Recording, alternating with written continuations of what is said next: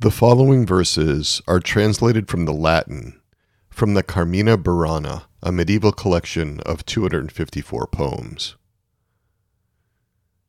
Burning inside, with violent anger, bitterly, I speak to my heart, created from matter, of the ashes of the elements. I am like a leaf, played with by the winds.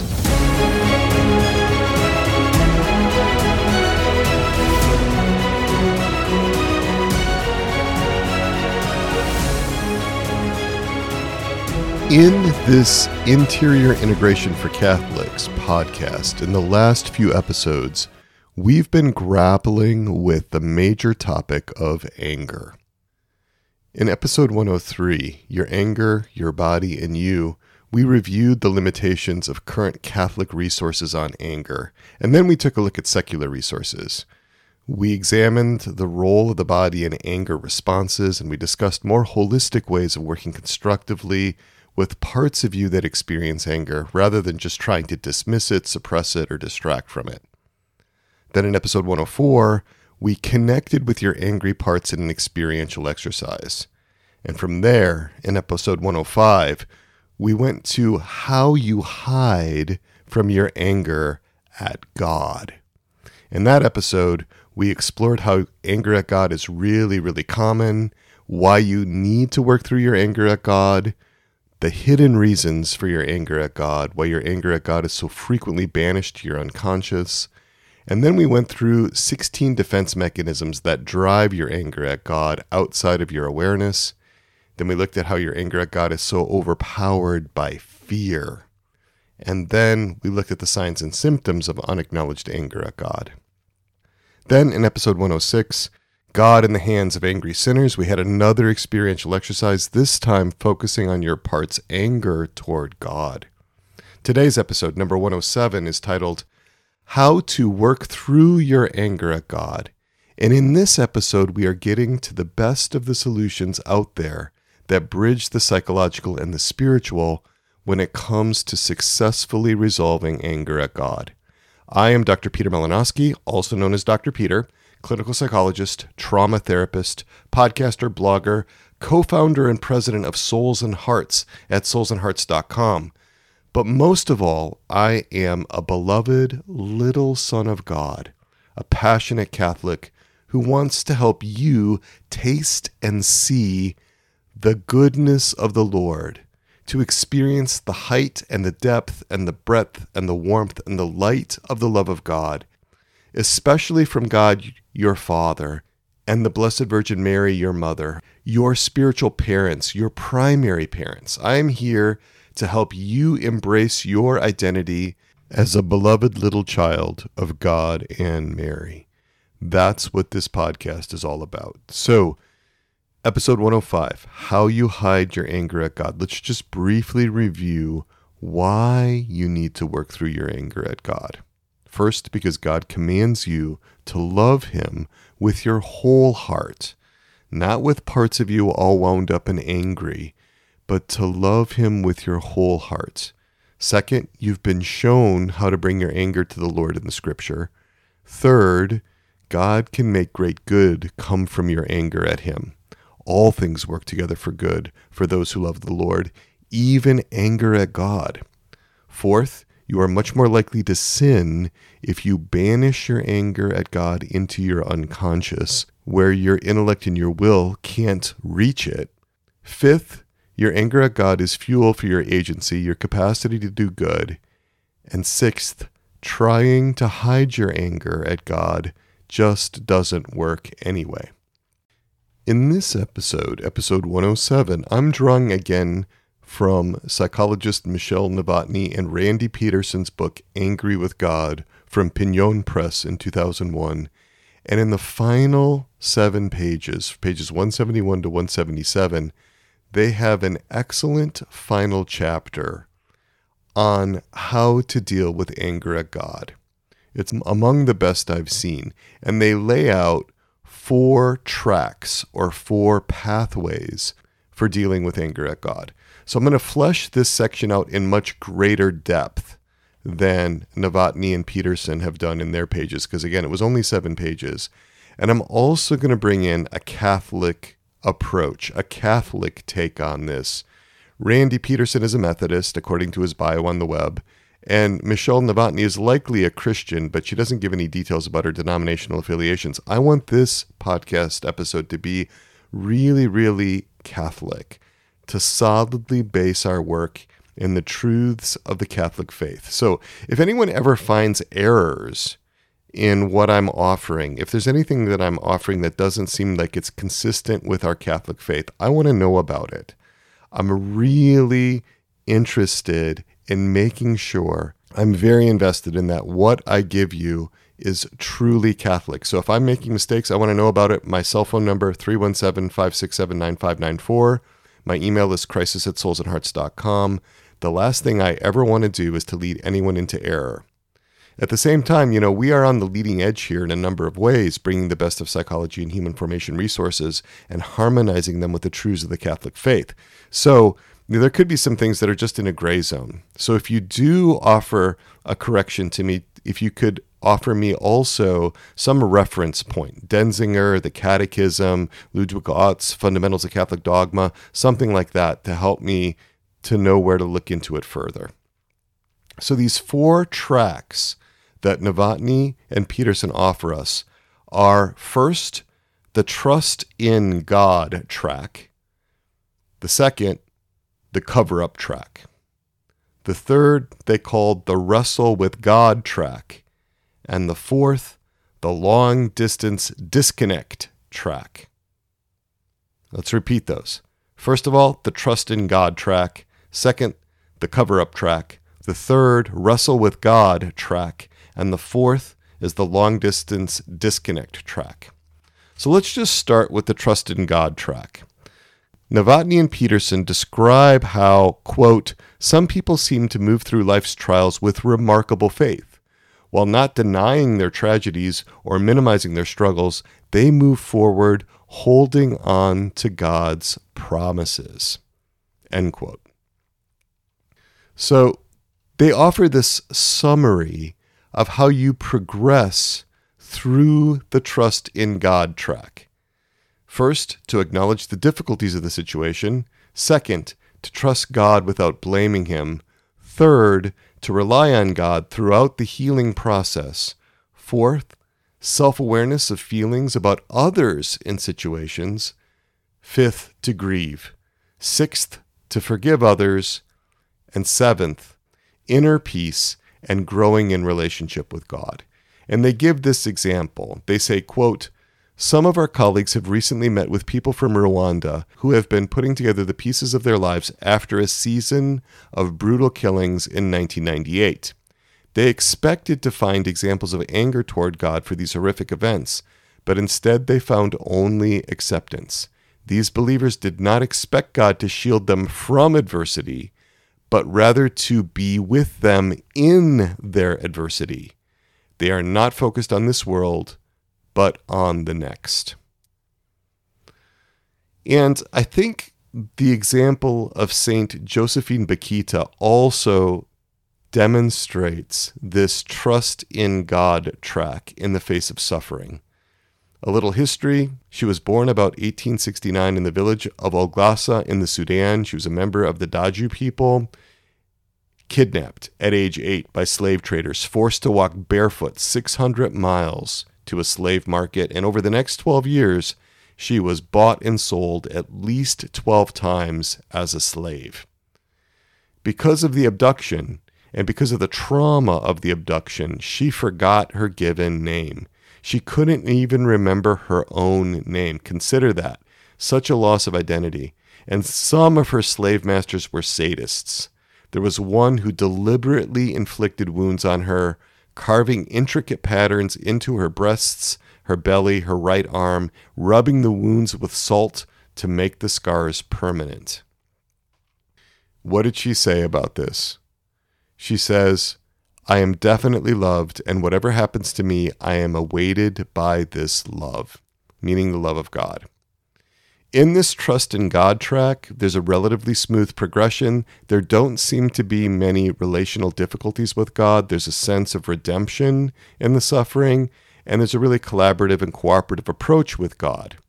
So if we break this track down, if we go piece by piece, the first one, acknowledging the difficulties of the situation, it means being real with one's own self, having awareness of one's own experience, including the experience of the suffering, including the experience of injustice. Knowing the shape and the form of the suffering, understanding the injustice that caused it, and not just that the suffering hurts, but why it hurts. There's a relatively limited use of defense mechanisms to avoid painful internal experiences. There's a feeling of the emotions, the sadness, the grief, the sorrow, the fear, the shock, the surprise, the anger, disgust, shame, guilt, all of it. You can feel all of that. And you can consider the implications of your current situation. There's no blinders on to minimize the recognition of the impact of the uh, adverse events, the, the injustice, the suffering. There's no blinders on to minimize the recognition of the loss. And there's this sense of acceptance of the pain and suffering, a sense of redemption in the suffering that as St. Paul told us in Romans 8:28, all things work together for good for those who love God, who are called according to his purpose. And St. Josephine Bakhita said, quote, Mary protected me even before I knew her. End quote. This requires considerable interior integration, considerable harmony within. There can't be a lot of internal conflict in order to be able to hold this kind of position. So that's the first step, acknowledging the difficulties of the situation. Second is to trust God without blaming Him. In this trusting God track, the God images are, are pretty positive. There's a felt sense in your bones that God is good. It's not just head knowledge, not just theological knowledge, not just intellectual knowledge, but in the bones you know that God is good, both by faith and by experience. And it's, it's easier, relatively speaking, to work through anger at God with Him directly. St. Josephine Bakhita said, I have given everything to my master. He will take care of me. The best thing for us is not what we consider best, but what the Lord wants of us. You can see that filial trust. That filial trust. And that leads us to the third step relying on God throughout the healing process. That filial trust, seeing yourself as a beloved little son or daughter of God. And that's what St. Josephine was saying, right? I have given everything to my master. He will take care of me. There is self awareness of feelings toward others in situations. You can feel the sadness, the fear, the surprise, the anger, the disgust, the, the shame, the guilt, whatever, towards other people as well. No blinders on to minimize the impact of human relationships, what's happened to me. St. Josephine Bakhita did not minimize what happened to her. She did not deny what happened to her. She didn't defend against that. She could grieve. And that's the fifth step in this track is sharing your grief with God. To grieve in a relational context with God. To grieve with God, not in isolation. And then the sixth step, to forgive others with a real forgiveness acknowledging the wrong that was done, not papering over it, not minimizing it, offering forgiveness, even if the other person doesn't want it, but forgiveness that is true and authentic. Parents who divorce because they're not happy in the marriage, they don't recognize the impact on children. Children need to grieve their parents' divorces or a father who was absent on the road for work so much at the time, missing from family life because he really liked that traveling lifestyle, or a mother who suffered from untreated depression, who was not emotionally available, all the wrongs we suffered when we were too little to defend ourselves. There's grief that comes from that. It can be really tough. It is so much easier to forgive and to let go of anger toward God and to others when you sense God's providence. And this is the example from St. Josephine Bakhita. She said of her former owners, I pity them. No doubt they were unaware of the anguish they caused me. They were the masters and I was the slave. Just as it is natural for us to do good, so it is natural for them to behave as they did behave to me. They did so out of habit, not out of wickedness. And if I were to meet the slave traders who kidnapped me and even those who tortured me, I would kneel and kiss their hands, for if that did not happen, I would not be a Christian and religious today. So she could forgive. She could forgive. And then the seventh step, this peace and growing in relationship with God. The relationship with God is stronger because of the adversity, because of the suffering, because of the working through of the anger we're able to embrace the crosses that God actually gave us. St. Josephine said, The Lord has loved me so much, we must love everyone. We must be compassionate. Be good, love the Lord, pray for those who do not know him. What a great grace it is to know God. So, those are the seven steps in the trust in God track. First, to acknowledge the difficulties of the situation. Second, to trust God without blaming him. Third, to rely on God throughout the healing process. Fourth, the self awareness of feelings about others in situations. Fifth, to grieve appropriately. Sixth, to forgive others. And seventh, to have inner peace and to grow in relationship with God. That's the trust in God track. That's the first track. The second is the cover up track. And Novotni and Petersen, they describe it like this quote, Some people try to be trust in God people when they're not. They're convinced that it's the only legitimate track, so they pretend to trust God when they are really nursing feelings of anger or disappointment. Often they hide their true feelings even from themselves. They don't display their anger at God because they have not yet considered that option. They put a box around their thoughts and feelings so that they can go through the motions and survive. They don't ask themselves the tough questions because they're afraid of discovering the answers. On the surface, these folks can often look like the trust in God folks. They seem to be moving through the same process, but they are missing the depth of the feelings. They have not yet processed their thoughts. Like an ostrich, putting its head in the sand to avoid seeing danger, they often shield themselves from what's really going on within them. Okay, so let's break this down a little bit. These folks that are in the second track, the cover up track, they are wanting to be like those in the trust in God track. They're pretending to trust God, but their trust in God is superficial. They find it unthinkable to express anger toward God. That does not seem acceptable. It's not something that entered in to their consciousness as a possibility. They wall off their thoughts and feelings to be able to make it through the day. They can look good on the outside, but they are disconnected from themselves on the inside. And they shield themselves from the realness and the rawness that they feel toward God within their heart of hearts. Novotni and Petersen say, quote, This is a dangerous track. In their effort to be like the trust in God people, the sufferers are denying their suffering. As a result, they never heal properly. All sorts of inner wounds can fester. These people often hit a wall in their relationship with God, unable to grow any deeper and not knowing why. If they dig deeper, they'll find the pain they've buried. The road to healing for these folks goes backward. They have to uncover the feelings they've been denying. For a time, it might seem like they're not very good anymore. They won't look anything like the trust in God people they admire. Okay, so let's break this down. This is a dangerous track, this cover up track, because of the festering wounds never healing. These folks don't go deep within themselves.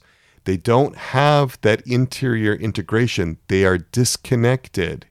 They need to go backward to connect to the feelings that they've been suppressing or repressing or otherwise keeping out of their conscious awareness with defense mechanisms. There is also a need to give up their curated image of themselves their impressions of themselves as people who trust in God because they don't. It's not real, right? That can be very difficult, though, to give up that image or to give up that presentation.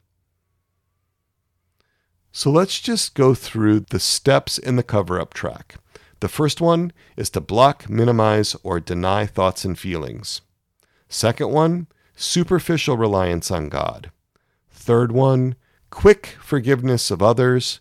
Fourth one, shallow or limited relationship with God. Let's break these down. The first one, to block, minimize, or deny thoughts and feelings. There is a myth that undergirds this particular track, the cover up track. And that myth is if I don't feel anger at God, then I'm not angry at God. Nope. That's not true. The anger can be in the unconscious. It's totally possible to be raging at God and not know it. We call it dissociated anger.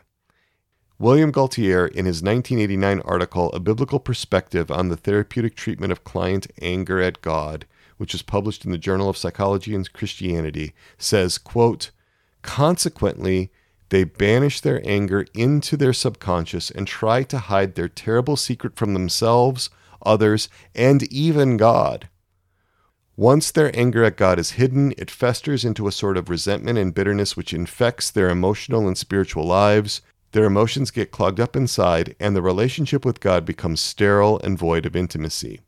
Often, to just mention to such people that they may be angry at God causes them to rush to God's defense and piously proclaim his innocence. In episode 105 of this podcast, How You Hide Your Anger from God, I gave a list of 16 defense mechanisms that Catholics use to cover up their anger toward God. We explored each of them in detail, but for now, I'm just going to repeat the list. Those 16 different defense mechanisms are repression, suppression, minimization, passive aggressive behavior, reaction formation, compartmentalization and isolation of affect, displacement, turning against the self, externalization, projection, avoidance, distraction, hypomania, somatization, obsessions, and scrupulosity. And in my weekly email reflections, I've also been writing about a defensive process called spiritual bypassing. Catholics on the cover up track often use spiritual bypassing to disconnect from their anger at God. So check those out. The February 22nd, 2023 weekly reflection was called Spiritual Bypassing Catholic Style. And the March 1st, 2023 weekly reflection is titled The Whys of Catholic Spiritual Bypassing. We're going to be continuing this week with another weekly reflection on the costs of spiritual bypassing. You can check out the archives of those weekly reflections at soulsandhearts.com backslash blog. But the best thing is to sign up to receive them in your email inbox every Wednesday. Go to soulsandhearts.com and click on the blue box that says Get Dr. Peter's Weekly Reflections in your email inbox each Wednesday so that you can just have those. That's blocking, minimizing, and denying thoughts and feelings. That's the first step in the cover up track. Second step is superficial reliance on God. What's going on here is that there's an attempt to not need God. Why? Because there's a lack of trust. That's why. There's a lack of a sense of felt safety and protection, a lack of a desire to be seen, heard, known, and understood by God because it doesn't feel safe. That's why. It feels safer to rely on oneself. And there's this quote from Dr. Jeff Mirus in his 2006 article called Spiritual Self-Reliance: The Enemy Within at catholicculture.com where he says, quote, "One cannot be fully Catholic and habitually self-reliant in spiritual matters at the same time." End quote. Absolutely true. Absolutely true. One cannot be both fully Catholic and habitually self reliant in spiritual matters at the same time folks in this cover up track are licking their own wounds. They don't even realize it. And Pope Francis, in his Angelus address from October 3rd, 2021, said, quote, This is how we become great, not in the illusory pretense of our self sufficiency.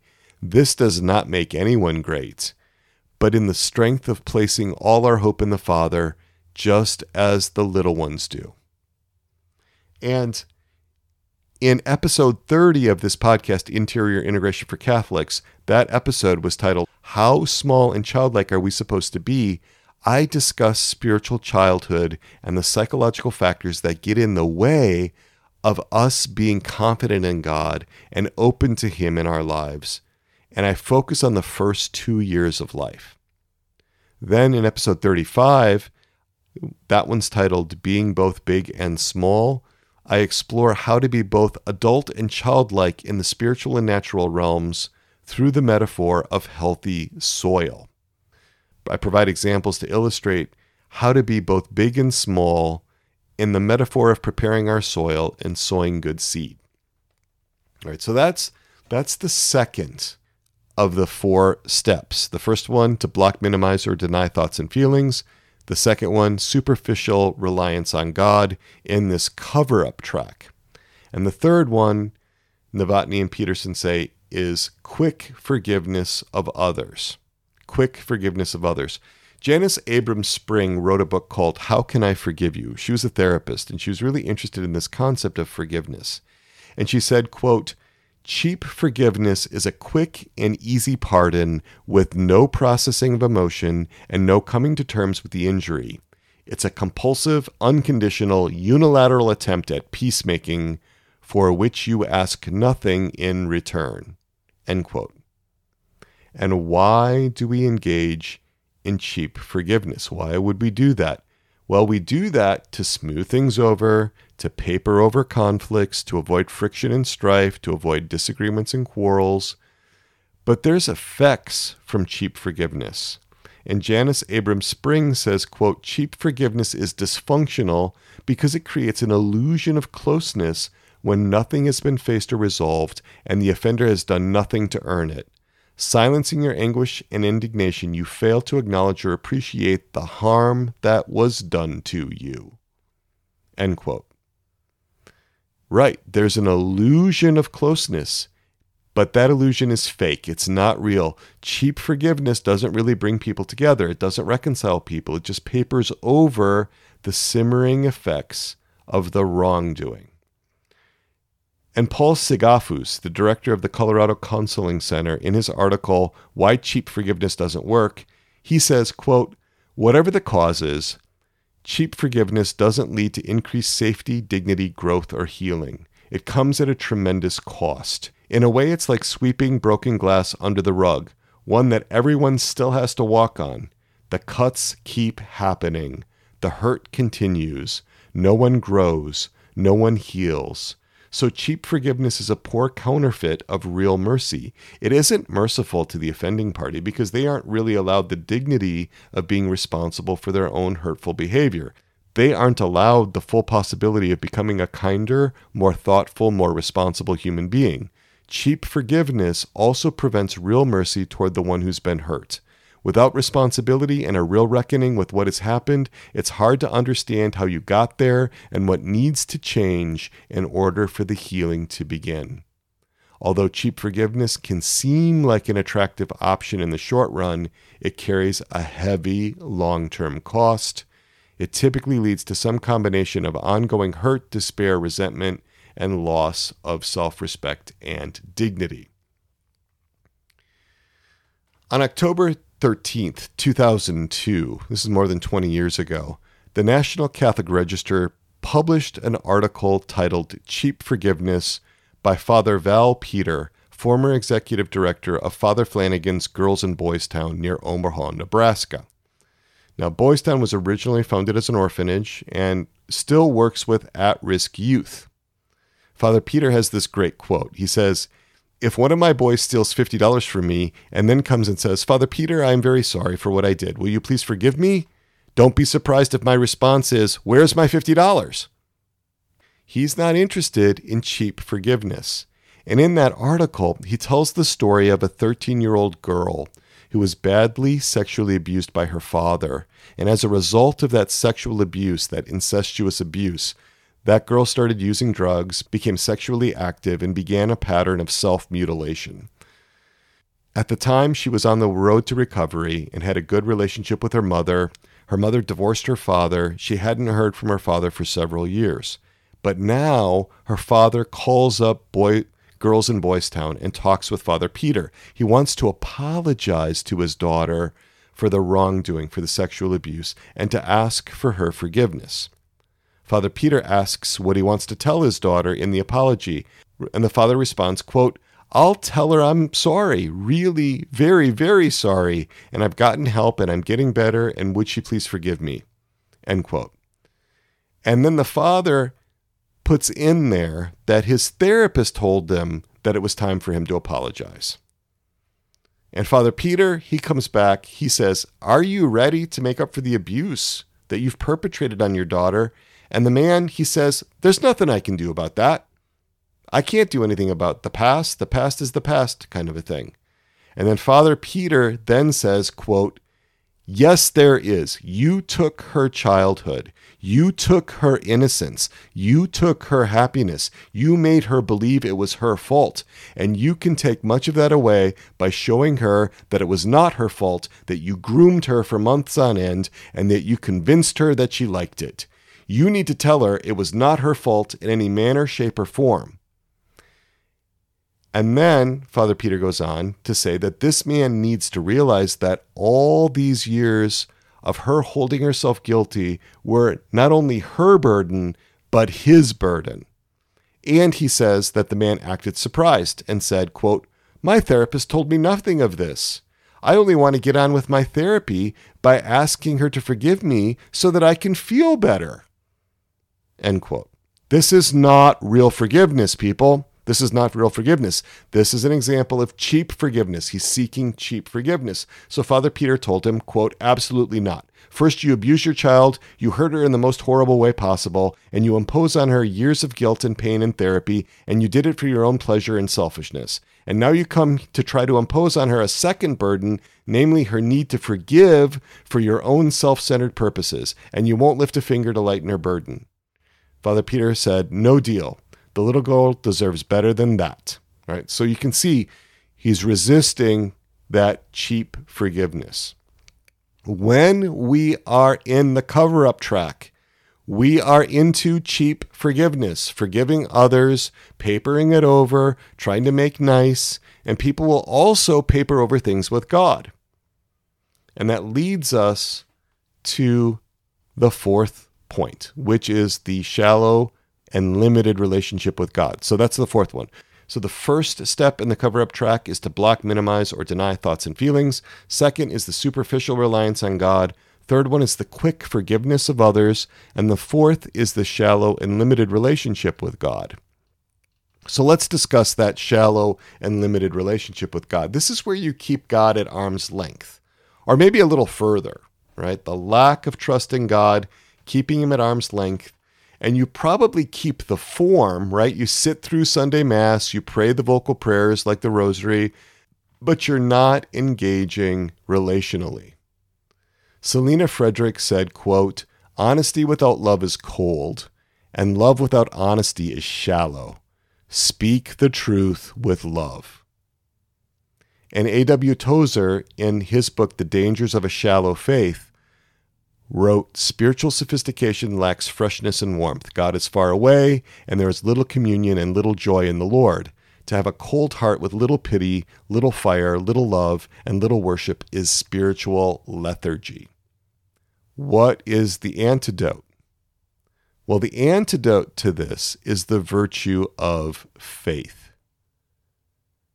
The virtue of faith. And I'm going to take you to Matthew 17, verses 14 to 21 which read as follows And when they came to the crowd, a man came up to him and kneeling before him said, Lord, have mercy on my son, for he suffers terribly. For he often falls into the fire and often into the water. And I brought him to your disciples, and they could not heal him. And Jesus answered, O faithless and perverse generation, how long am I to be with you? How long am I to bear with you? Bring him here to me. And Jesus rebuked him, and the demon came out of him, and the boy was cured instantly. Then the disciples came to Jesus privately and said, Why could we not cast it out? He said to them, Because of your little faith. For truly I say to you, if you have faith as a grain of mustard seed, you will say to this mountain, Move from hence to yonder place, and it will move, and nothing will be impossible to you. The virtue of faith. When there's a shallow and limited relationship with God, there's always a deficit of faith. We need that faith. In Luke 18 8, Jesus says, when the Son of Man comes, will he find faith on earth? It's a much rarer commodity than people really think. Why? Because there's so much shallowness, so much superficiality in relationship with God. The Catechism of the Catholic Church in paragraph 153 says When St. Peter confessed that Jesus is the Christ, the Son of the living God, Jesus declared to him that this revelation did not come from flesh and blood, but from my Father who is in heaven. Faith is a gift of God, a supernatural virtue infused by Him. Before this faith can be exercised, man must have the grace of God to move and assist him. He must have the interior helps of the Holy Spirit, who moves the heart and converts it to God, who opens the eyes of the mind and makes it easy for all to accept and believe the truth. Right. So, Faith is a theological virtue.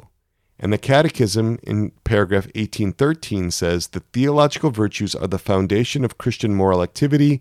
They animate it and give it its special character. They inform and give life to all the moral virtues. They are infused by God into the souls of the faithful to make them capable of acting as his children and of meriting eternal life. They are the pledge of the presence and action of the Holy Spirit in the faculties of the human being. There are three theological virtues faith, hope, and charity. Okay, let's talk about what an infused virtue is. Father John Hardon, Catholic Dictionary, says an infused virtue is a good habit of the mind or the will given to the soul by God and not acquired by the action of a human being. The theological virtues of faith, hope, and charity are always infused. The moral virtues are both acquired and infused. So, what we need in the shallow and limited relationship with God is the virtue of faith, which means we have to ask for it. It's a gift. We have to ask for it. We can't generate it on our own. We can't attempt to, to rely on ourselves to make it happen. It's a gift. It's a gift freely given by God, but we need to ask for it. So that's it for the shallow and limited relationship with God step. That's the fourth step. So just a quick review of the cover up track. Step one, to block, minimize, or deny thoughts and feelings. Number two, superficial reliance on God. Number three, quick forgiveness of others. Number four, shallow and limited relationship with God. Right, so we have two tracks that we've covered so far. The first one is the Trust in God track. The second one is the cover up track. And that leaves us with the Wrestle with God track and then also the long distance disconnect track. So we're going to do the Wrestle with God track next. The description of the Wrestle with God track in Novotni and Petersen is this Some find their faith tested when adversity hits. There's nothing wrong with this. Have the courage to be honest with yourself, with both yourself and God. Denying your feelings won't help you, won't get you back on track with God, but moving through your feelings will. Dig up those buried grudges and spread them out in the sunshine of God's gaze.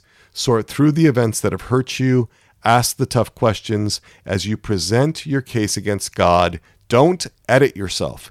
You can figure out the validity of your concerns later, but right now, just bring your honest feelings and thoughts to the table. Also, bring an open heart and an open mind. If you feel anger, let it out. Express it in a safe environment.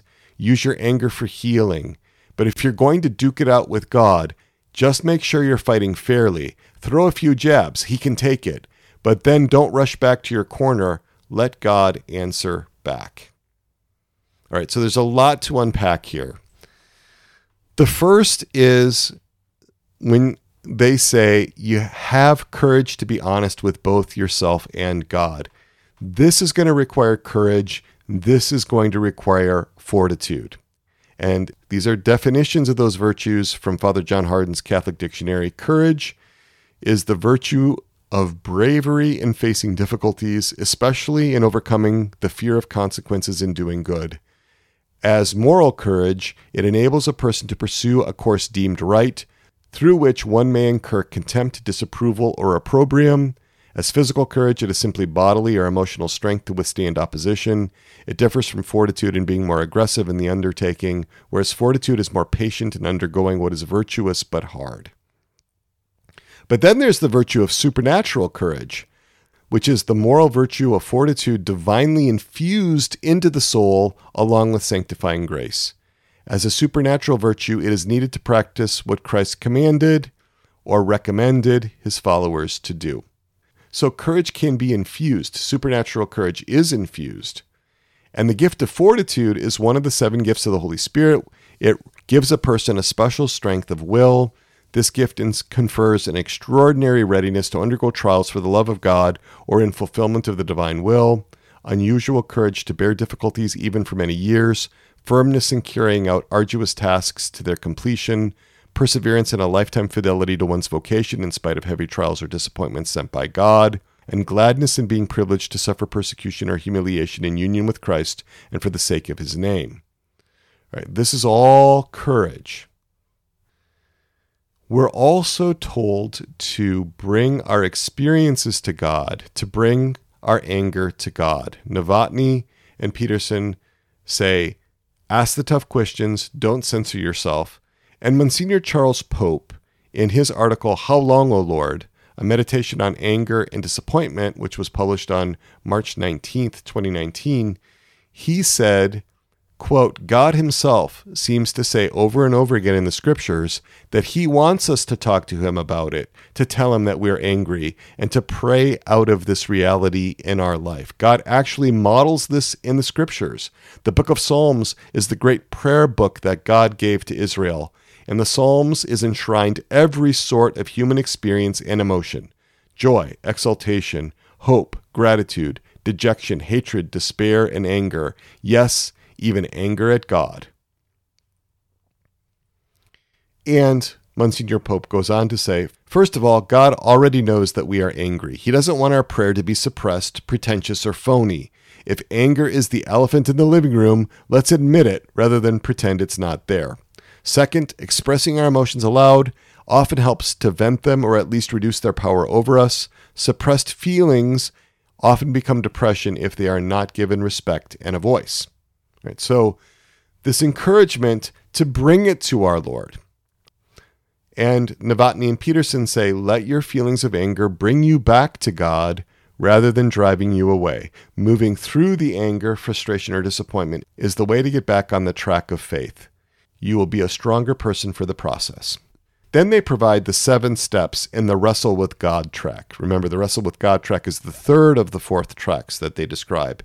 And the Wrestle with God track has these seven steps. First, to acknowledge the difficulties of the situation. Second, second to allow the feeling that God failed me and allow oneself to blame God. Third is to feel anger, disappointment, and frustration with God. Fourth is to identify the areas in which you feel God has failed you. Fifth is the internal commitment to the relationship with God and to risk bringing those feelings to God. Sixth, to be open to new understandings, to trust God for what you are not able to understand. And seventh, to be able to, quote, forgive, end quote, God and let go of the anger. So let's go through these seven stages, these seven steps to acknowledge the difficulties of the situation. And here, Father Mike Schmitz, in his article Angry with God, Tell Him How You Feel, says, quote, The authors of sacred scripture did not sugarcoat their pain or frustration. How long, O Lord, will you forget your people forever? Rather, they trusted God enough to tell him the truth. You can begin by bringing God into your situation as it is. To acknowledge the difficulties of the situation, no blinders on, no sugarcoating, but to say it like it is. Or say it like it feels, may be a better way to say that. So that's the first step to acknowledge the difficulties of the situation. Second step, to engage with the feeling that God failed me and to quote blame end quote God. Monsignor Charles Pope, in his article, he says, Thus, God tells us that even if we are angry with him, we should speak to him about it. And he does not ask us to mince words, to minimize our emotions, or even to speak politely. So that's the second. The third is to feel the anger, disappointment, and frustration with God. To feel it. You know, Novotni and Petersen say to dig down into it. Now, this is where we got to be a little careful. This is where we got to be a little careful. Because we don't want to be overwhelmed by the intensity of anger toward God.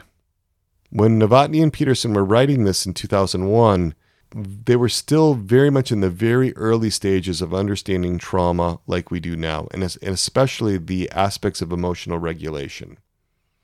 And often it's very casually said by people you've got to feel the anger at God, you've got to feel the disappointment and the disgust and the frustration, whatever's down there. And I'm like, I don't know that to be true. And I'm like, we got to be careful about that. Why? Because it might not be safe. Monsignor Charles Pope, in his article, says sometimes our anger at God is obvious to us, and other times it can manifest itself more subtly in depression, spiritual sadness, avoidance of God and spiritual things, loss of hope, or, or a reduction in asking things of God in prayer. Sometimes, too, we like to minimize our anger by saying that we are merely disappointed or frustrated. But the reality is that at times we are angry with God, sometimes very angry. And often that anger is unconscious. And there's a reason why anger gets hidden in the unconscious. Now, I experienced a real spiritual trauma when I was in my early 20s, a severe trauma. It rocked me to my core and I had rage toward God over what happened, right? It did not feel safe to experience the intensity of my rage toward God because there was the potential that I could be swept away by the passion of anger, be subject to my own impulses. It's very easy to be overwhelmed when you have that kind of anger at God. It's very easy to get to a point where you're not able to function reasonably, where your capacity to maintain connection with your faculties of the intellect and the will, where that can get really compromised really quick. So there's some protection with that intensity of anger being in the unconscious, and we want to work through that gradually with a sense of timing and of patience. And one of the things I did not see as I was researching this topic of anger at God is a, a, sense that we could work with this in a gradual and moderated way, that there was a process to this. It's more like, yeah, just let it all hang out, just bring it all to God. And I have to disagree with that. There could be times, especially when there's been spiritual abuse, spiritual neglect, spiritual traumas of various kinds that have really warped God images right? To just sort of bring it all up at once may not be the best thing at all. In fact, sometimes it's really contraindicated. When most clients come to therapy, they come for one main reason, one overarching reason. They're emotionally dysregulated. They are poorly regulated emotionally. They don't have control over their emotions. That's what drives most people to come to individual psychotherapy. They're overwhelmed with emotion or they're shut down, they're numbing out. They can't control their thoughts. They've got these distracted, intrusive thoughts, ruminations, racing thoughts. They've got impulses rising up, intrusive memories that keep just invading their consciousness. They're having trouble keeping it together. They're really emotionally reactive. They've got mood swings and anger management issues, sometimes intense depression. They can feel unreal, depersonalized. They have identity issues. They don't know who they are. They feel fragile, vulnerable, about to fall apart. In a word, people come to therapy because they can't manage manage their lives very well anymore. And they fear that they're going to lose control. And that's what makes them feel unsafe and scared. And that's what it was like for me when I was in my early 20s and I left a Catholic group that was spiritually abusive, that was psychologically abusive. That's what it was like for me. And there are a number of spiritual writers that don't seem to appreciate that, that can say very cavalierly or very casually or very generally, yes, just get in touch with your anger. Just get in touch with your anger, including Novotni and Petersen, including many of the people that, that I've quoted in this podcast episode. And there's a question of prudential judgment here. There's a question of how much can the person bear? Which leads me to this next point about feeling anger, disappointment, and frustration with God. In episode 89 of this podcast, which was titled Your Trauma, Your Body Protection versus Connection, we got into this whole topic of co regulation. Co regulation. And Deb Dana, trauma therapist, says that, quote, when we feel alone in the world, we suffer. When that feeling is chronic, medical and mental health risks multiply. She says, Our autonomic nervous system longs for connection with another system and sends signals out into the world searching for signals in return. Stephen Porges goes further when he says, Survival is dependent on opportunities to successfully co regulate. Co regulation is essential for our well being. In short, we need each other. People need people. Bi- connection is a wired in biological necessity. Janina Fisher in 2014 said, Without the experience of an organizing other, the nervous system is st- stunted. Trauma survivors experience a lot of dysregulation, unpredictable shifts inside, rapid mood swings, thoughts that seem out of control, body sensations that are so intense, impulses that can seem really strange. We covered all of those symptoms and trauma in episode 88 Trauma, Defining and Understanding the Experience. You can check that out. But the central idea here is that the ability to regulate oneself is built on the ongoing experiences of co regulation with a secure, other person, with somebody else that we trust. Through co regulation, we connect with others and experience a shared sense of safety, safety together, safety in relationship. And so, those reliable people in our lives, those that help us to engage in what Deb Dana calls the rhythm of reciprocity, they can help us experience safety in connection a safe person in a safe place. Sue Johnson says that, quote, emotional connection is crucial to healing. In fact, trauma experts overwhelmingly agree that the best predictor of the impact of any trauma is not the severity of the event, but whether we can seek and take comfort from others, end quote. And this is true in the spiritual realm as well. I would say, especially true so, when we're struggling with this intense anger at God, God doesn't seem like the safe attachment figure. Sometimes we need another person. Tanya Marlow, in her article Angry with God Six Top Tips from Readers, printed this comment from Steph. And Steph said, I certainly believe it's possible to be sinfully angry at God, but I also believe it's possible to be angry at God and very much like a toddler, highly in need of a stronger, steadier hand to guide us through the working out of our emotions, all the while embracing us and reassuring us that there is someone greater in control.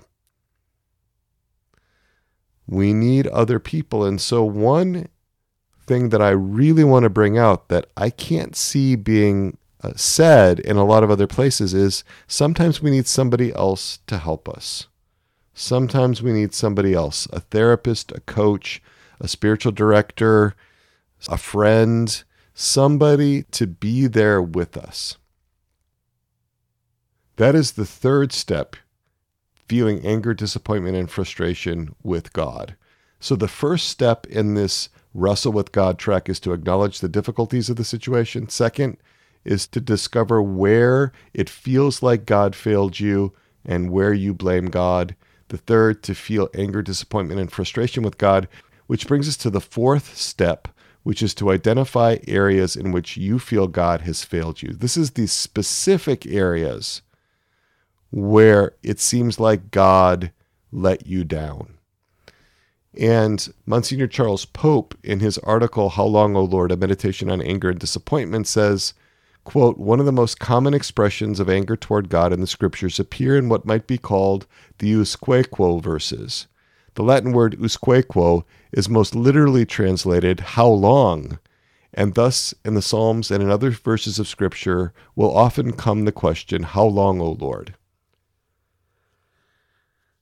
So, those Psalms, but my favorite Psalm for expressing anger at God is Psalm 44. By far, far and away, my favorite Psalm as far as expressing anger at God, Psalm 44. And I'm going to read verses 9 to 26. This psalm was written by the sons of Korah, and it's one of the lamentations of the Jewish people.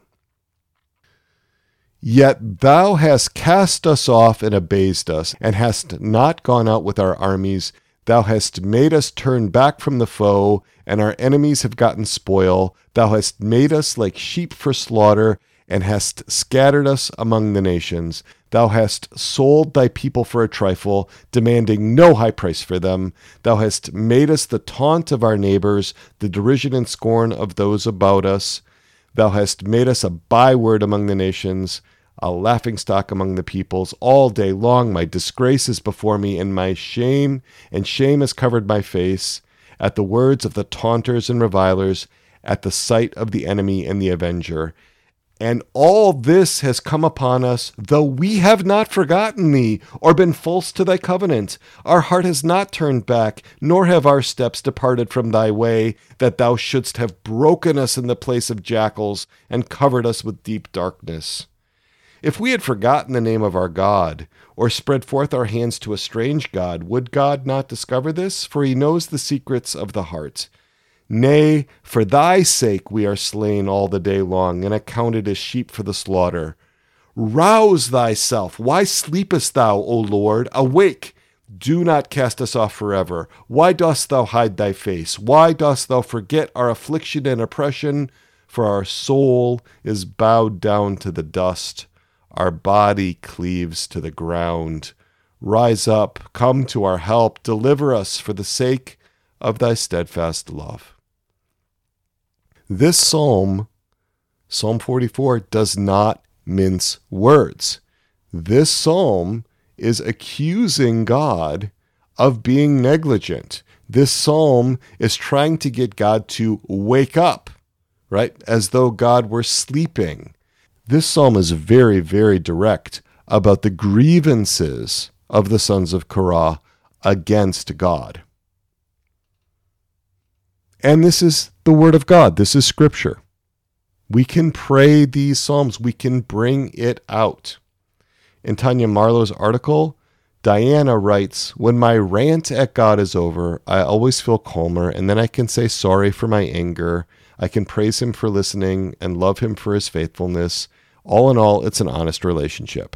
End quote. And Janice says, If my husband does something to make me angry, whether it's legitimate anger or not, I think it's good to tell him about it.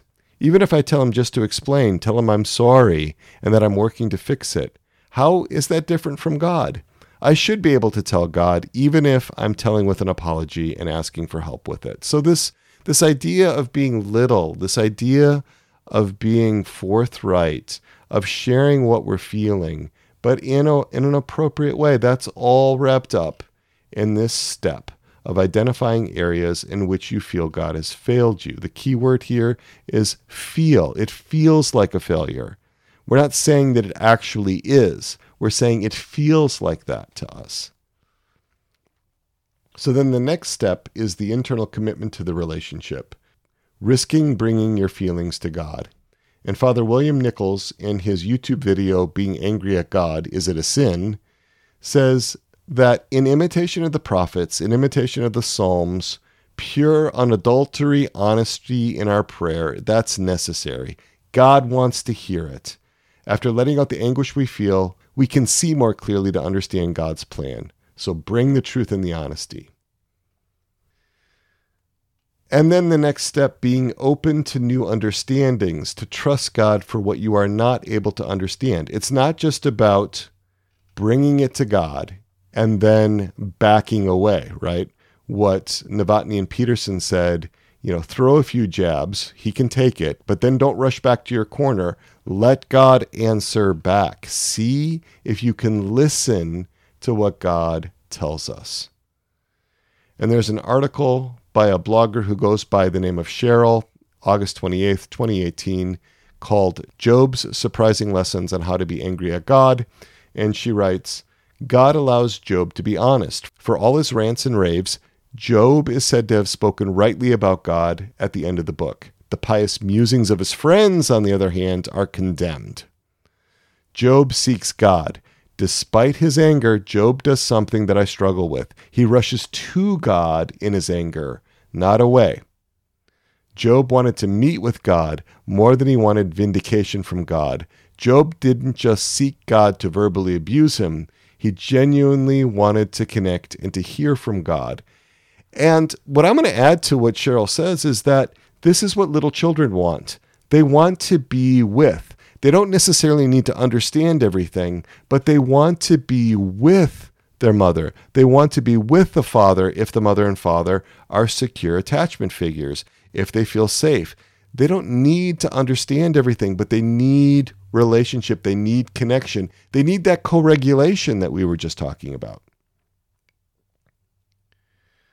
The Jesuit Father Robert R. Marsh published an article in 2004 called Looking at God, Looking at You, and he was very frank and open about his spiritual life. I really respected this. He said, quote, "We tend to be mind blind about God. We think that God knows simply what we know, sees simply what we see, and consequently we rarely stop to ask God what God actually sees or knows or feels." we find it hard to let God enter our prayer as a real living person.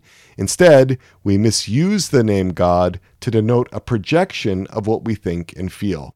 Those are those God images I was telling you about. Those God images that I covered in episodes 23 to 29 of this podcast. These are what we who we feel God to be in our bones. That's what he's talking about when he's talking about the projection of what we think and feel. Father Marsh goes on like an autistic child, I go about my prayer in a whole set of ways that try to minimize the chaos of my inner life by finding rituals and rules to tame my inner experience. I focus on my own needs and intentions, my own desires and insights, my own consolations and desolations. Most of my prayer consists of me thinking, or me feeling, me speaking, or me being silent. Some of the time I may pay lip service to my notional commitment to the belief that God enters my prayers as a person I certainly spend quite a lot of inner time addressing something I call God, but in fact, this internal rehearsal of my experience tends to swing between two modes of speech. Either I talk to myself or I talk to my idea of God. Of course, it is not all talking. I operate in quieter ways too, through a kind of interior looking or just sitting. And sometimes I read or paint or write, but these activities only extend and modulate the pattern, they do not fundamentally change it. Okay, so there's a lot in here. Let's unpack it a little bit. Father Marsh is talking about how he's trying to manage his own internal system, how he's trying to regulate himself. He calls it taming his inner experience. And in that, he's focusing on his own needs his own intentions, his own desires, his own insights, his consolations, his desolations. Me, me, me, me, me. Me thinking, me feeling, me speaking, me being silent. And lip service to this idea of God, his God concept, who he professes God to be, but not really an invitation to a relationship with God as he is, with God's own thoughts, with God's own ideas, with God's own intentions, with God's own desires right? Instead, this projection onto God, a very small God, a God who sees things as Father Marsh sees things. I think this is far more common. This is not just unique to Father Marsh. I think this is the typical way that most Catholics pray. Not actually in relationship with the living God, but relating with some kind of shadow, some kind of projection of God. So Father Marsh goes on. Thus, when my spiritual director asks me how God has responded to my inner talk, I tend not to know. I have not let God interrupt me. I don't just mean that I talk and talk and never listen. Listen, Lord, your servant is speaking. But even when I am trying to listen, even when I am sincerely asking for an answer to some deep question, I tend, in fact, to ask and then go straight on to mulling over several possible answers that God might have given already, rather than asking God and waiting for an answer. I am, by nature, mind blind where God is concerned. I do not really expect God to have a point of view about my inner experience, or about my outer experience for that matter. On the odd occasions when I get beyond this blindness, I still approach God's point of view abstractly. I wonder what kind of thing God ought to see or feel or believe, rather than trying to discover what God is actually seeing, feeling, and believing. I am concerned with what God would say rather than with what God does say. And even when I expect more, even when my heart has been open to the possibility that God might appear in my prayer as a real person with real feelings, desires, and needs, even then, all the rituals of my inner autism are so strong that following through is a struggle. Okay. So clear. He's struggling to relate with God as he is. It reminds me of St. Paul we see as through a glass darkly, right? We're caught up in our own inner psychological worlds. A lot of this is happening on the natural level. Father Marsh says, Spiritual autism is a pathology of our times. We do not allow God to be a living presence, a real subject in our lives, because we have been trained by our culture to believe that God cannot, or at least does not, behave that way. We have such small expectations of relating with God. Goes back to if you had faith the size of a mustard seed, you could move mountains. We are relating with how we construe God to be in our bones, how we imagine God to be based off of our experience. So, we need to be open to new understandings, to trust God for what we are not able to understand. That is the sixth step in this wrestle with God track. And the seventh is to forgive God, to let go of the anger. And forgive, when they write this, is always in quotation marks. I'm not really sure about this whole forgiving God thing. I, really, I, I really have difficulty resonating with it because it's so strong in my formation that God can do no wrong. In fact, God loves us perfectly.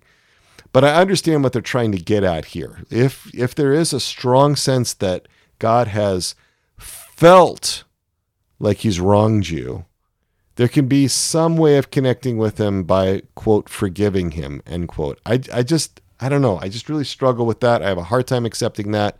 So that doesn't seem particularly helpful to me, but I, I'm going to offer it as something that Novotni and Petersen have said. Theologically, of course, it's inaccurate to forgive God because God can never wrong us. But there it is. I just want you to know that that is out there as well.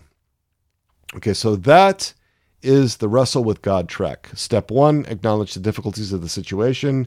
Step two, dealing with the feeling that God has failed me and the feeling of blaming God.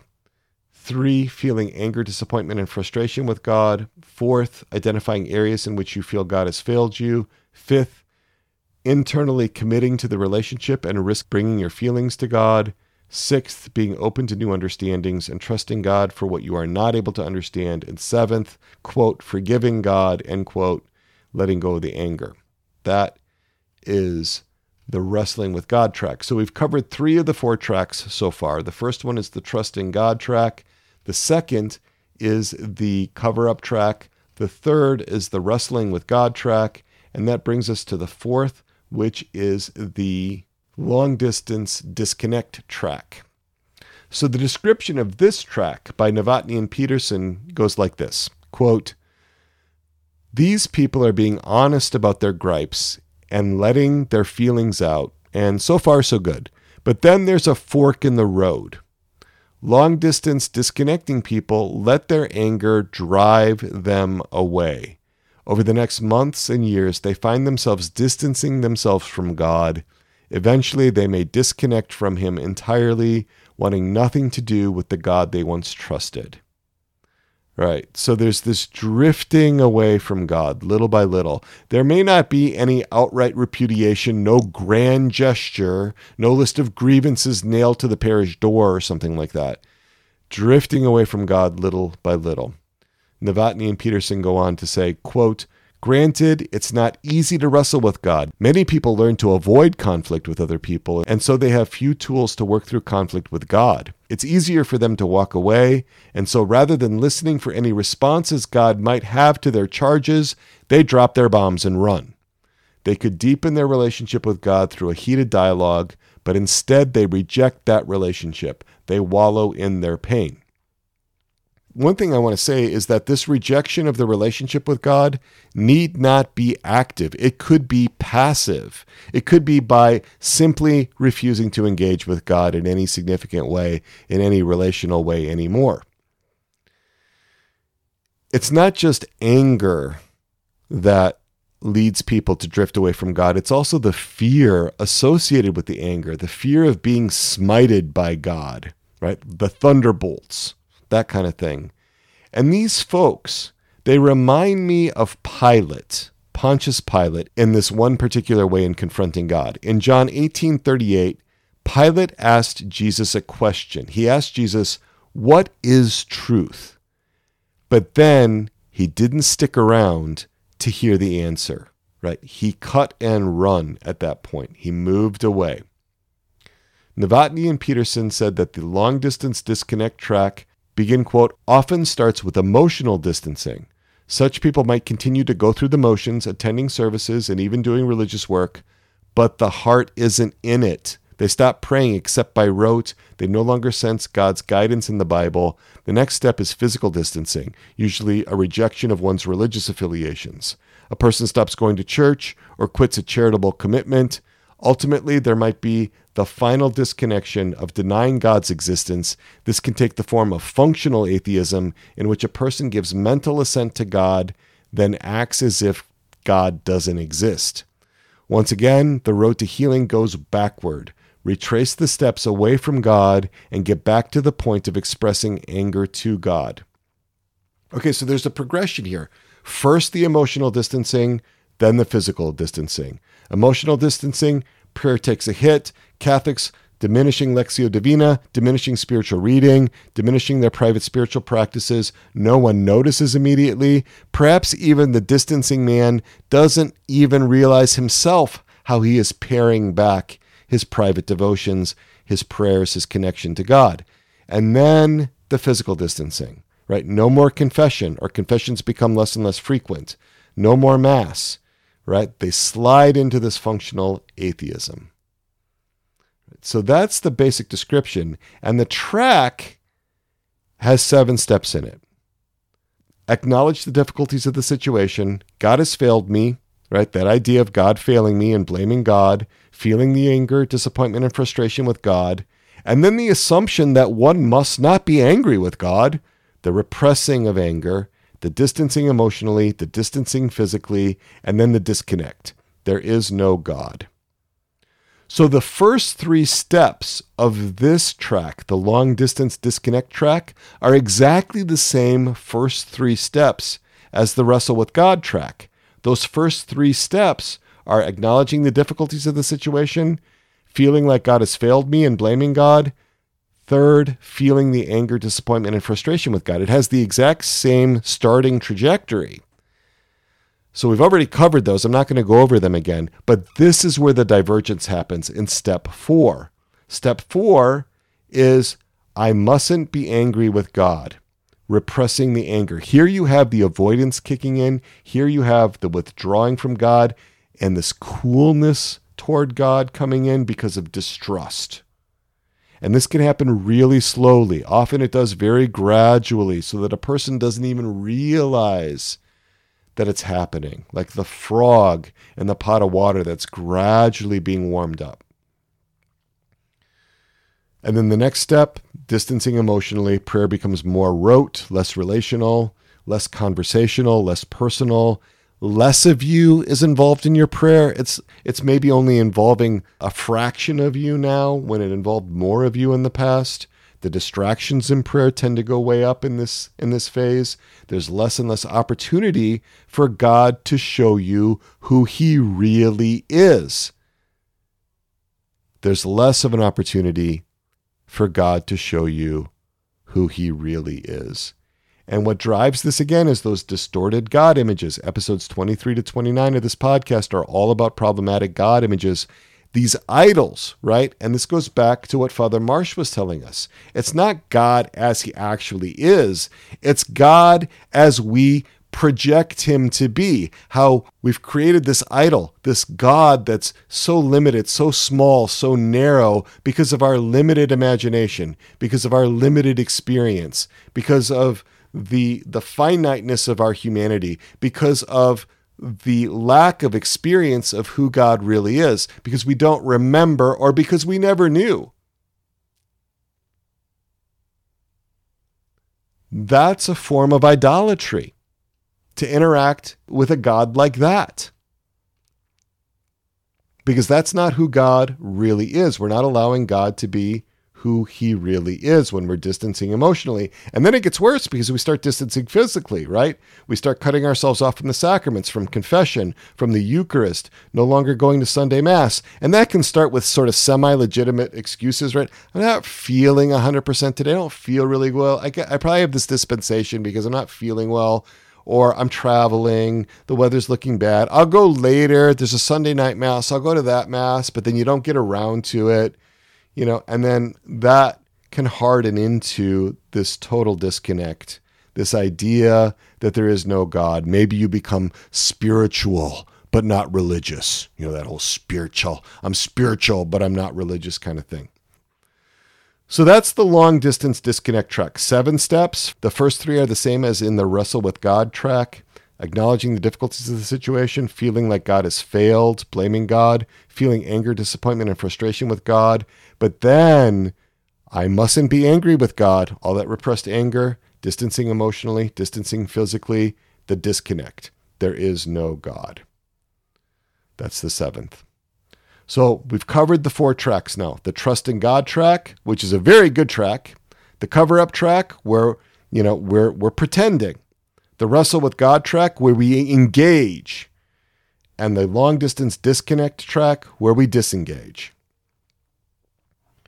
I want to talk about some a few extra points on solutions here, right? First of all, I want to talk about understanding your anger at God. This becomes so much easier if we understand something about our anger at God. We won't always understand our anger at God, but I often believe that there is so much more we can understand than what we do. And it's because we don't really seek to understand. And again, this whole series on anger that I'm offering you in this podcast, the Interior Integration for Catholics podcast. So, episode 103 is a conceptual episode, it's about anger in general. Episode 105 is about anger at God in particular. We got into the, the whys and wherefores about that. Then the experiential exercises. Episode 104 is about working with your anger in general, and episode 106 was about anger at God in particular. And I want to offer you an image, an image about how much God accepts our anger at Him. And I want you to imagine a little child that you know. Could be a son or daughter, could be a niece or nephew, but somebody that you know at the age of two, abducted, kidnapped, kidnapped and taken away and raised for the next 10 years. Raised for the next 10 years by the abductors. And in the process of those 10 years, those abductors told the little child that his parents didn't love him His father didn't care. That's why they didn't come look for him. That's why he was never found. And then let's say that after 10 years of this, of this child being alienated from his parents, that law enforcement finds him able to, you know, match him up with his parents and there's a homecoming. Would good parents of this now 12-year-old child understand if this child was angry at them, if this child was confused, if this child had strange ideas about his parents' love for him.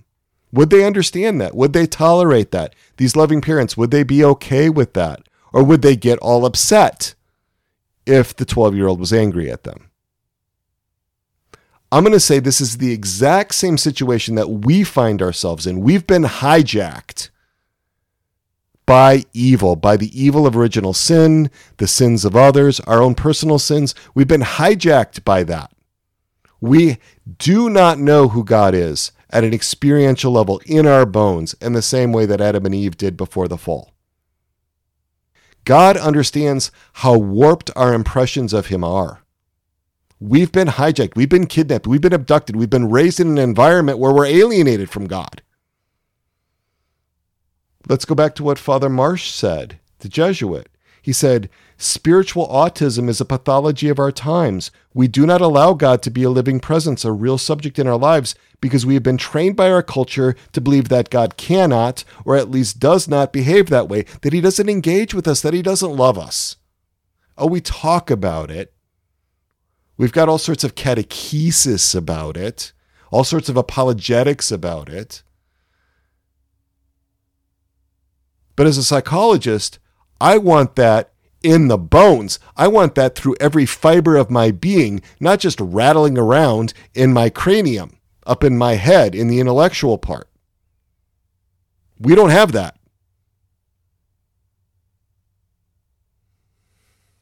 God understands how disadvantaged we are. And the truth is that if we seek, we will find, but we look too little. We ask for too little faith.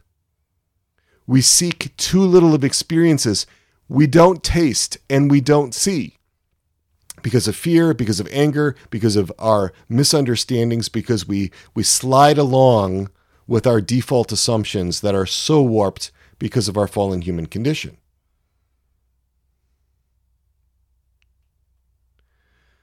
The other thing is, we don't want to just intervene at the level of the anger. We want to get to the root causes of the anger. Anger at God is a symptom. It's a symptom of a poor God image. Again, I can't stress enough episodes 23 to 29 about poor God images. Really important. The other thing is unmet integrity needs and unmet attachment needs. I get into that in episode 62 of this podcast. So, some extra tips here about working through. First of all, you do not have to do this in, with anything like perfection. It's going to be messy. If you get involved in a real relationship with God, it's going to be messy. It's going to be the messiest thing you've ever done. It really is. I'm just going to tell you straight out. It's going to be the messiest thing you've ever done if you really engage with God. We want to do this in a way where we are sensitive to safety and protection. We want to stay in our window of tolerance. It's okay to move slowly with this, but we need to move consistently. We need to move regularly, right? We want to have a sustainable, slow pace. This is one of those things where the turtle wins the race. Poco a poco. Again, we want to taste and see. We want to have the experience of God. And we also want to remember our consolations. We want to go back in our memory to the good times with God. That helps so much. Another thing that didn't get mentioned in any of this literature that I reviewed on anger at God is that we can approach Jesus at different ages. Sometimes it's easier to be angry at Jesus when he's younger, not when he's 33, but when he's 10 Maybe it's easier to express anger at him when he's 16. The other thing is that we can approach Mary and the saints and the angels with our anger at God rather than God Himself. Can we bring to Mary our anger at her Son? Can we bring to Mary anger at God the Father? Sometimes that's so much easier when a person's mother images are so much more positive than their father images. The able to go to Mary so much more because the mother image is not toxic, but the father image is really toxic. So it's easier to connect with Mary. It's easier to bring this stuff to her, to invite her into a relationship with you where she can help you. And again, the same thing holds with these Mary images. Let her be her, not just your imagination of what Mary would say, not just putting words in her mouth, not just projecting out what you think she would do based on your limited experience and your limited knowledge and your limited awareness and your limited understanding, but on who she actually is as a mother who loves you. Letting her actually be her in your life. And the same thing can be true for other saints. I particularly like Saints Joachim and Anne. These are the grandparents of Jesus. If you've got positive associations to grandparents, Saints Joachim and Anne can be saints that you can connect with. Your guardian angel, other saints, your patron saint, other ones that could help you. Okay. Where are we going from here? Where are we going from here? Well, our next episode is going to be recorded live. This is episode 108. It's a live experience of the Interior Integration for Catholics podcast. We will be recording it on Wednesday, March 15th, 2023, from 7 o'clock p.m. to 8 o'clock p.m. Eastern Time. That's Wednesday, March 15th, 2023, 7 o'clock p.m. to 8 o'clock p.m. Eastern Time. We've gotten a link out on one of our Wednesday email reflections. We're going to put it up on the landing page for this podcast at soulsandhearts.com backslash IIC. Sign up, go ahead and get those weekly email reflections. It'll be there, uh, and it's a little section about the podcast on the bottom. Go to the to the landing page, soulsandhearts.com backslash IIC. It's free, but you do have to register.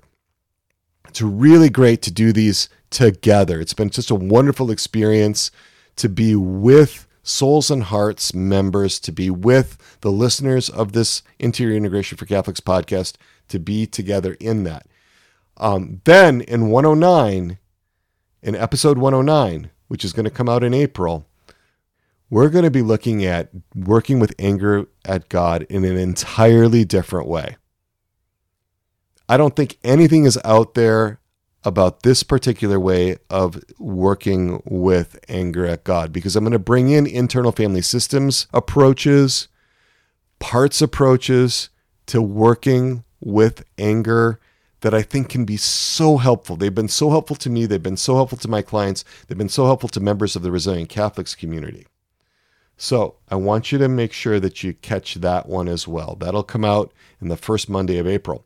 And the Resilient Catholics community, this is all about developing a deep, intimate, personal relationship with God our Father and Mary our Mother, our spiritual parents, as they are as they actually are, getting over our limited vision of them, getting over our limited imagination of them, reducing this, the noise inside, getting over the psychological inhibitions and the psychological hurdles, the human formation obstacles to being able to relate with them as they are so that we can claim our identity as their beloved daughters and sons beloved daughters and sons of God the Father and Mary our mother. That identity of beloved son and or daughter of God is freely given, but we need to embrace it. We need to get beyond the superficial ways of relating that we have with them. How do we do that in the RCC? How do we do that in the resilient Catholics community? We do that by dealing with the natural level issues we have in relationships, the human formation issues we have that have spiritual consequences because grace perfects nature. It needs nature to work on. So many spiritual problems have their roots in the natural realm in human formation. So, if these kinds of themes are interesting to you, if this podcast is interesting to you, check out the Resilient Catholics community. Go to soulsandhearts.com backslash RCC or just or just go to a search engine and type in Resilient Catholics community. You'll find it. It's really easy to get to. We want you to get to know your parts. We want you to get to love your parts so that you can better love God wholeheartedly with all your parts, with all your being, and better love your neighbor as yourself. So you have an opportunity to meet me in person. Come to the Catholic Psychotherapy Association annual conference in San Diego, California from April 20th to 22nd, 2023. I'm going to be presenting there. Lead navigator of the interior therapist community, Jody Garneau, and I are presenting a three hour workshop called The Integrated Catholic Therapist A Compassionate Approach to Sexual Concerns Using IFS on Friday, April 21st, 2023. There's also a streaming option if you can't attend in person, and you can certainly pick that up as well. You don't have to be a therapist or counselor to register. More details, registration information are on the Catholic Psychotherapy Association website at catholicpsychotherapy.org or just Google Catholic Psychotherapy Association Conference. You'll find that they're getting their registration materials up right now. I know you can register, they're getting the schedule up in the next few days. I just spoke with Matt Molesky last week. He's the executive director of the Catholic Psychotherapy Association. Really excited to be connecting with them and to be working with them. Did you know that we have a resources page at Souls and Hearts? It's at soulsandhearts.com backslash TOC capital T, capital O, capital C, stands for Table of Contents. Soulsandhearts.com backslash TOC. That is a place where we alphabetize by topic all of the resources that we have. So, tremendous amount of resources there if you would like to learn about a particular topic. We have those weekly reflections I told you about. I send them out.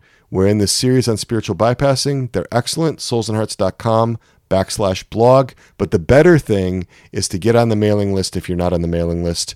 Go to soulsandhearts.com and then just click on the blue box that says Get the Weekly Reflection from Dr. Peter.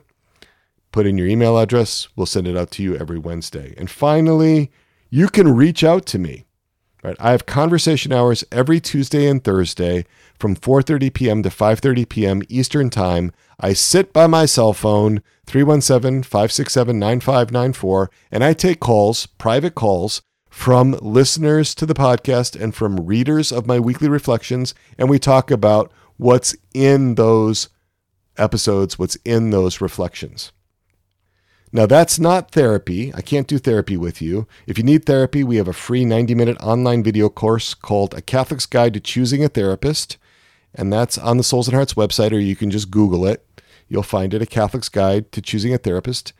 And you can also email me at crisis at soulsandhearts.com. That's my email address, crisis at soulsandhearts.com. And with that, we will bring it to a close for today. Thank you for being with me please, please, and this is the most important thing, keep me in your prayers. Keep this podcast in your prayers. Keep Souls and Hearts in your prayers. Are all of our endeavors at Souls and Hearts are fueled by prayer. It's the absolute most important thing. I am trying to relate with God as He is to know what He wants from Souls and Hearts. So important to have the support of all of your prayers. So please pray for me. I pray for you, and I thank you for your prayers. And with that, we'll invoke our patroness and our patron, Our Lady, our Mother, Untier of Knots. Pray for us, St. John the Baptist. Pray for us.